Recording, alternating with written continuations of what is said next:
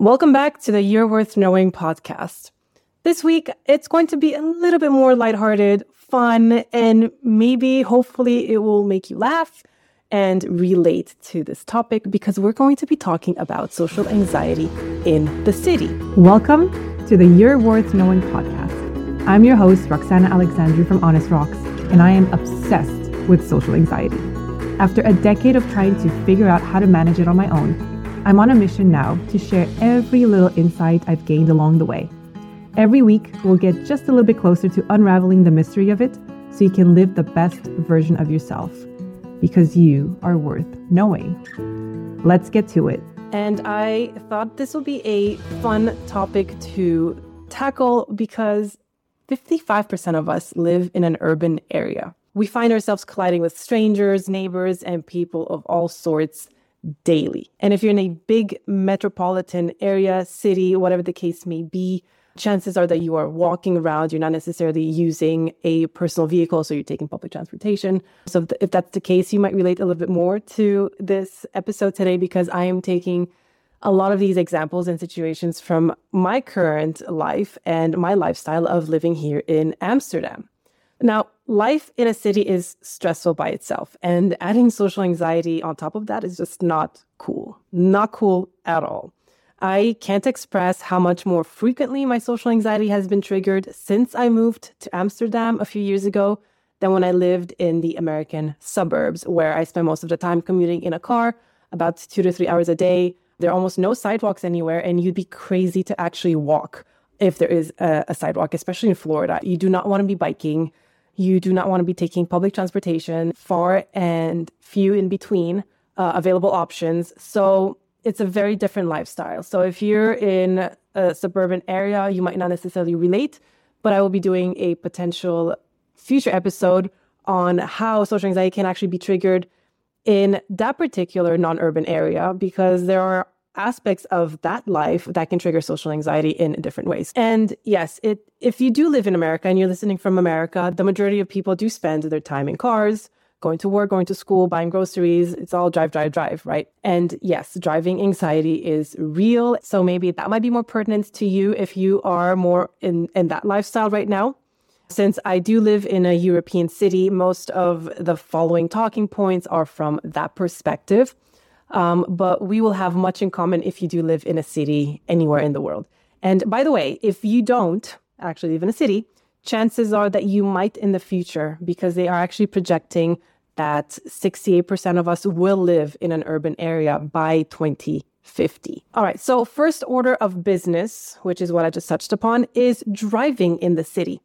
Now, here's some reasons why driving can trigger your social anxiety. The first one is fear of judgment. So you worry about being judged by others. This can be especially true while driving in a public space and everyone can see you. You might worry that you're being judged on your driving skills, your appearance, or even the type of car you're in. Secondly, you have a fear of making mistakes, right? So driving requires you to make a lot of fast decisions and accurate ones. So you might worry about making mistakes like running a red light or hitting another car or not understanding a road sign, for example. And this fear can lead to anxiety and distraction, making driving even more difficult. Thirdly, the fear of losing control. Driving requires you to maintain control at all costs of your vehicle and your emotions.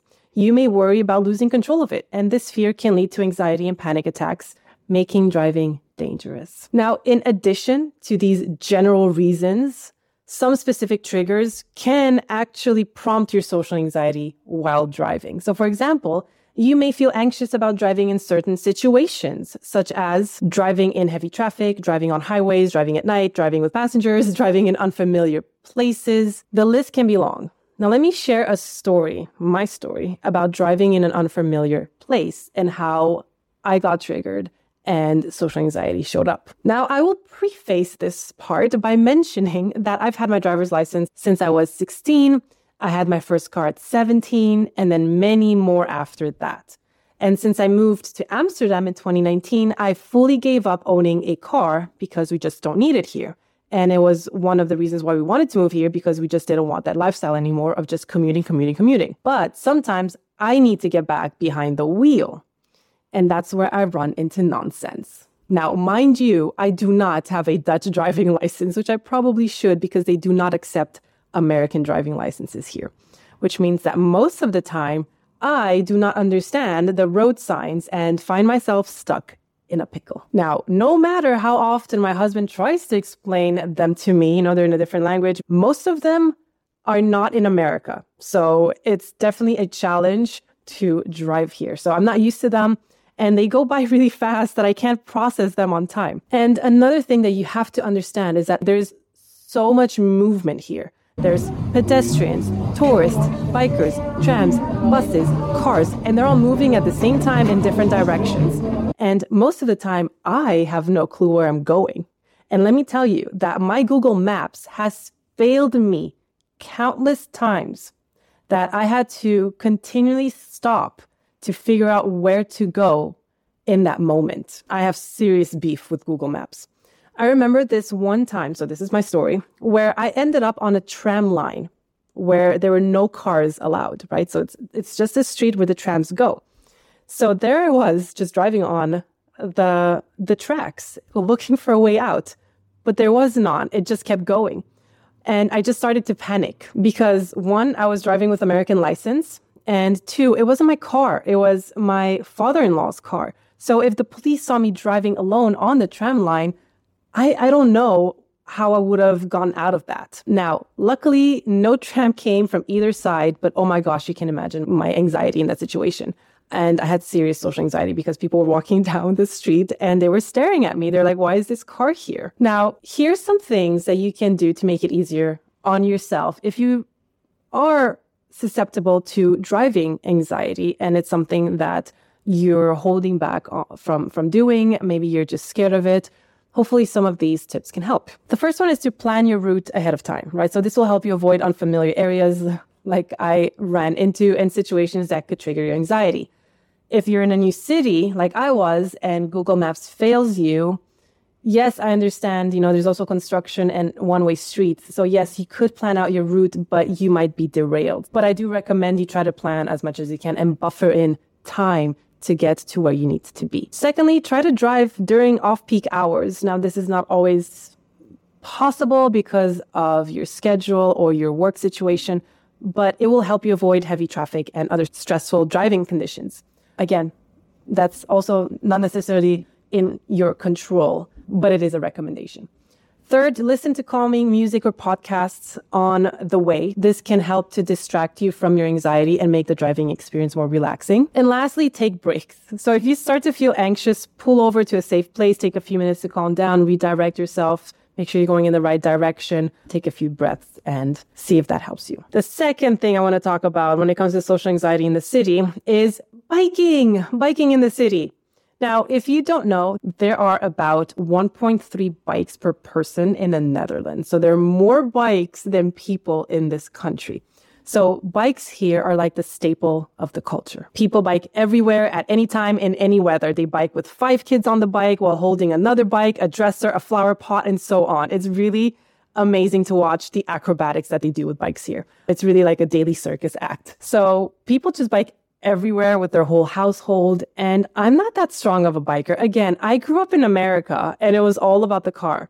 So if like me, you are biking in your city, here's some reasons why you might experience social anxiety. The first one, again, fear of being judged, right? So this can be true while cycling as well in a public space where everyone can see you.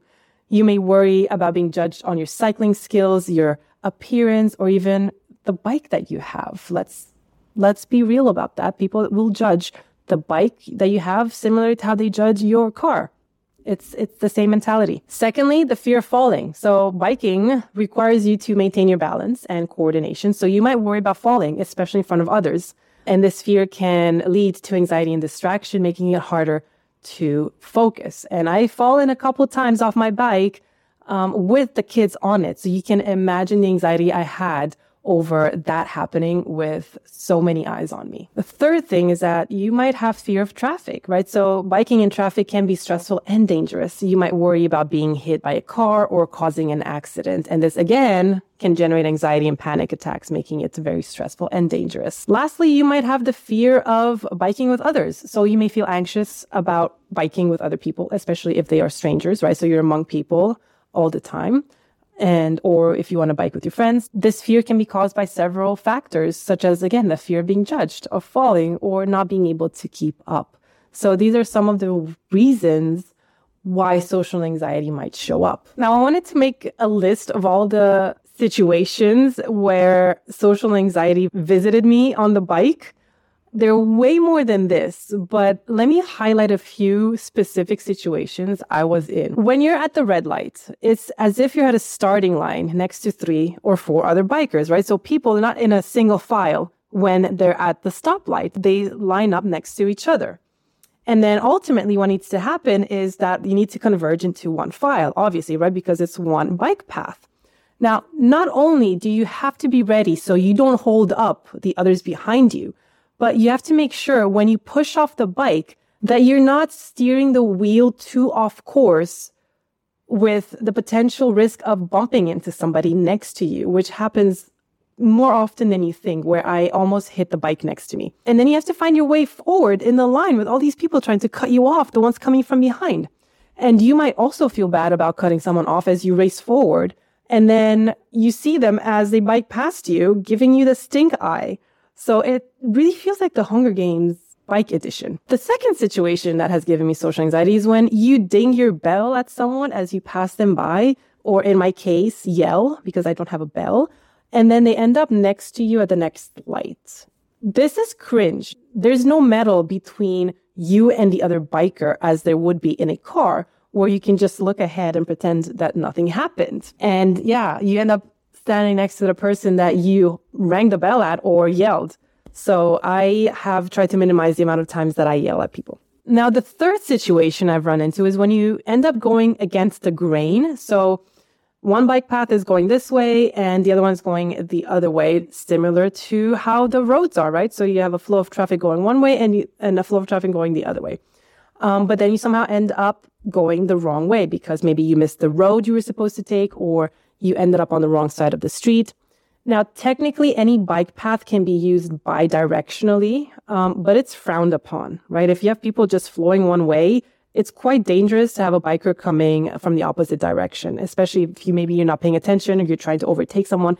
It can cause problems. And I have been that person that has biked in the wrong direction. And I always die a little bit inside when I bike past people who have to move out of their way to make space for me, the intruder that's definitely something that that gives me anxiety. And there's other situations I could go on and on and on, especially with the kids on the bike. I mean, I I have so much to share, but that's the thing about biking. You're exposed to the world. People can talk to you at any moment. There's no shelter, um, like the roof of your car.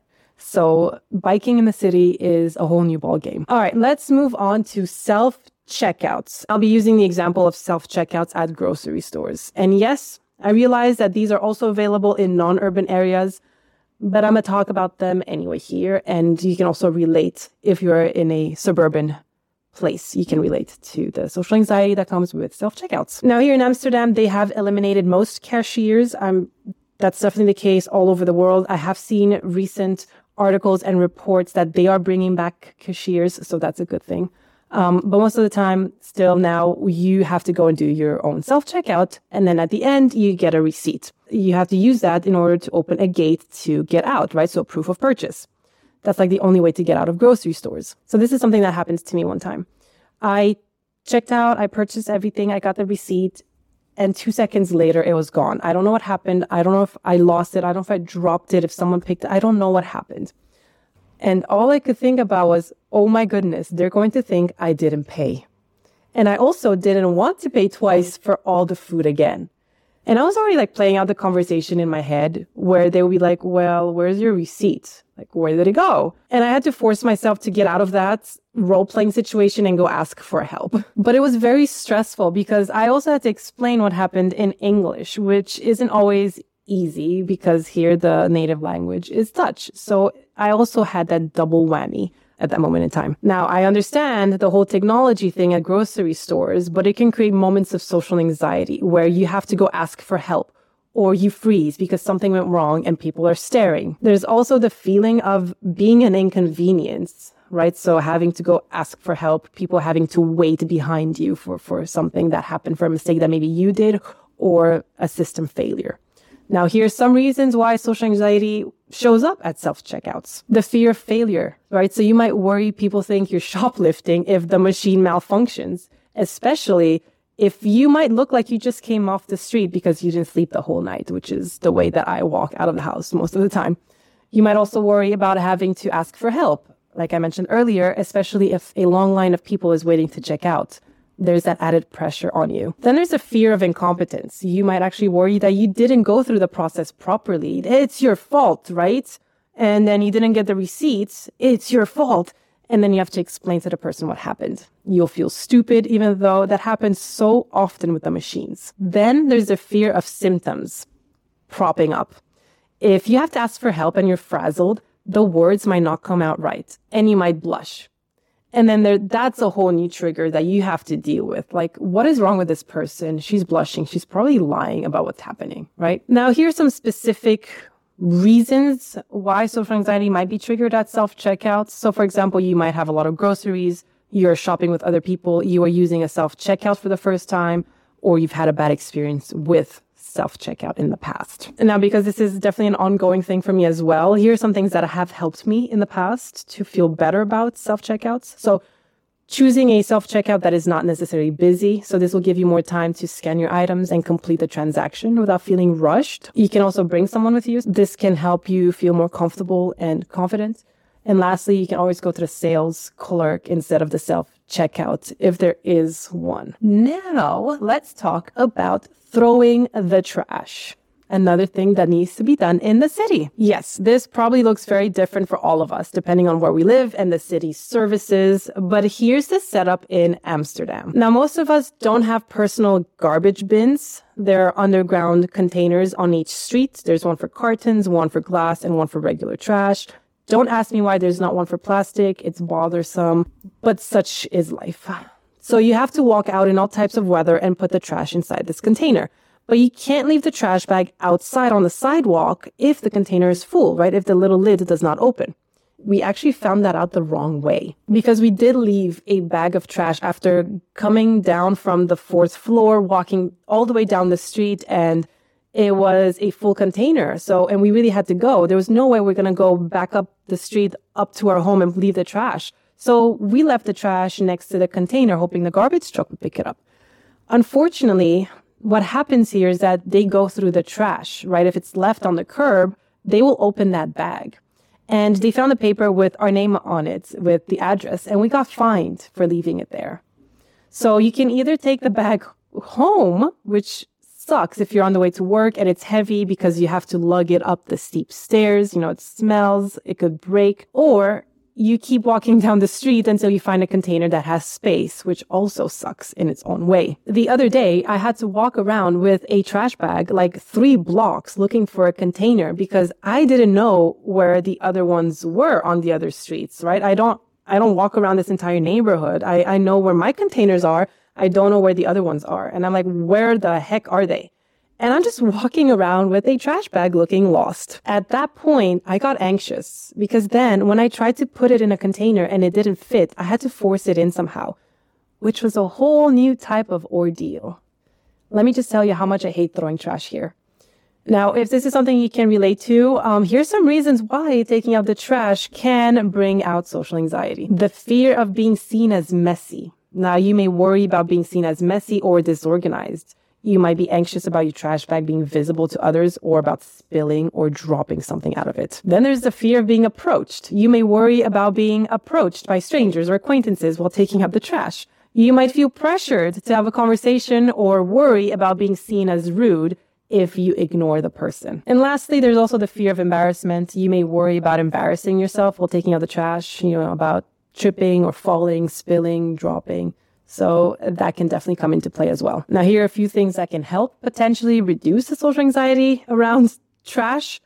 Choose a time to take out the trash when fewer people are around. So this might be really early in the morning or really late at night. You can also take out the trash in batches and this will make it less noticeable and less likely that you will spill or drop something.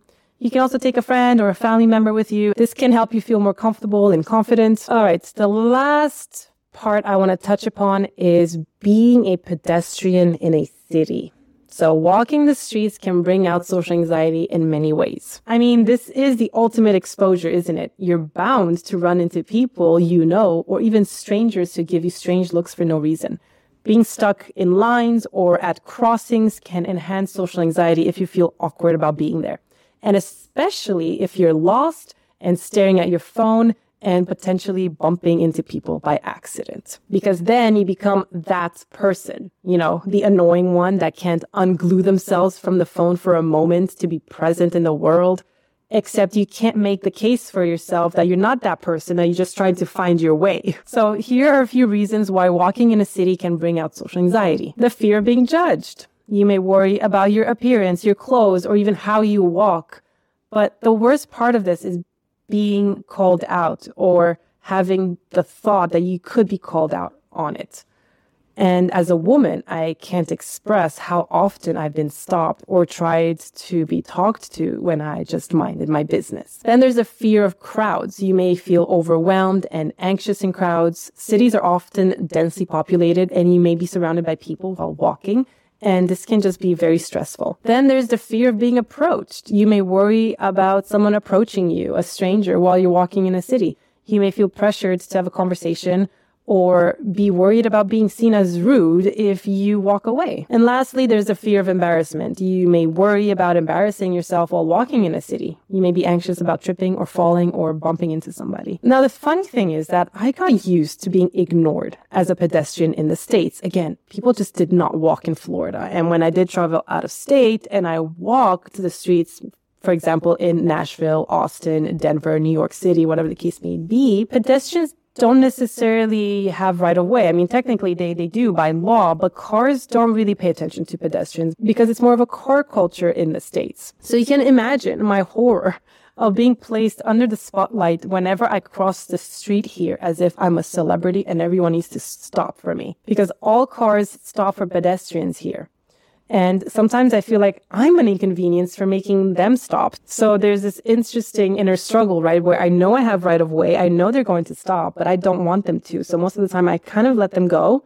Um, because I know it takes a lot of effort for a car to stop and then there's cars behind them. Who knows accidents could happen. And, and yes, it's something I need to, to rethink. You know, I live in a different society now, but it's still ingrained in me to just not cross the street because, um, accidents could happen. And the worst part is that, you know, when I'm walking with my three year old, she likes to take her time, especially when we're crossing the street. And then cars just line up waiting for us to cross. So, yeah. And in one way or another, walking in a city can bring out a lot of emotions, triggers, and trauma if you've experienced something unpleasant.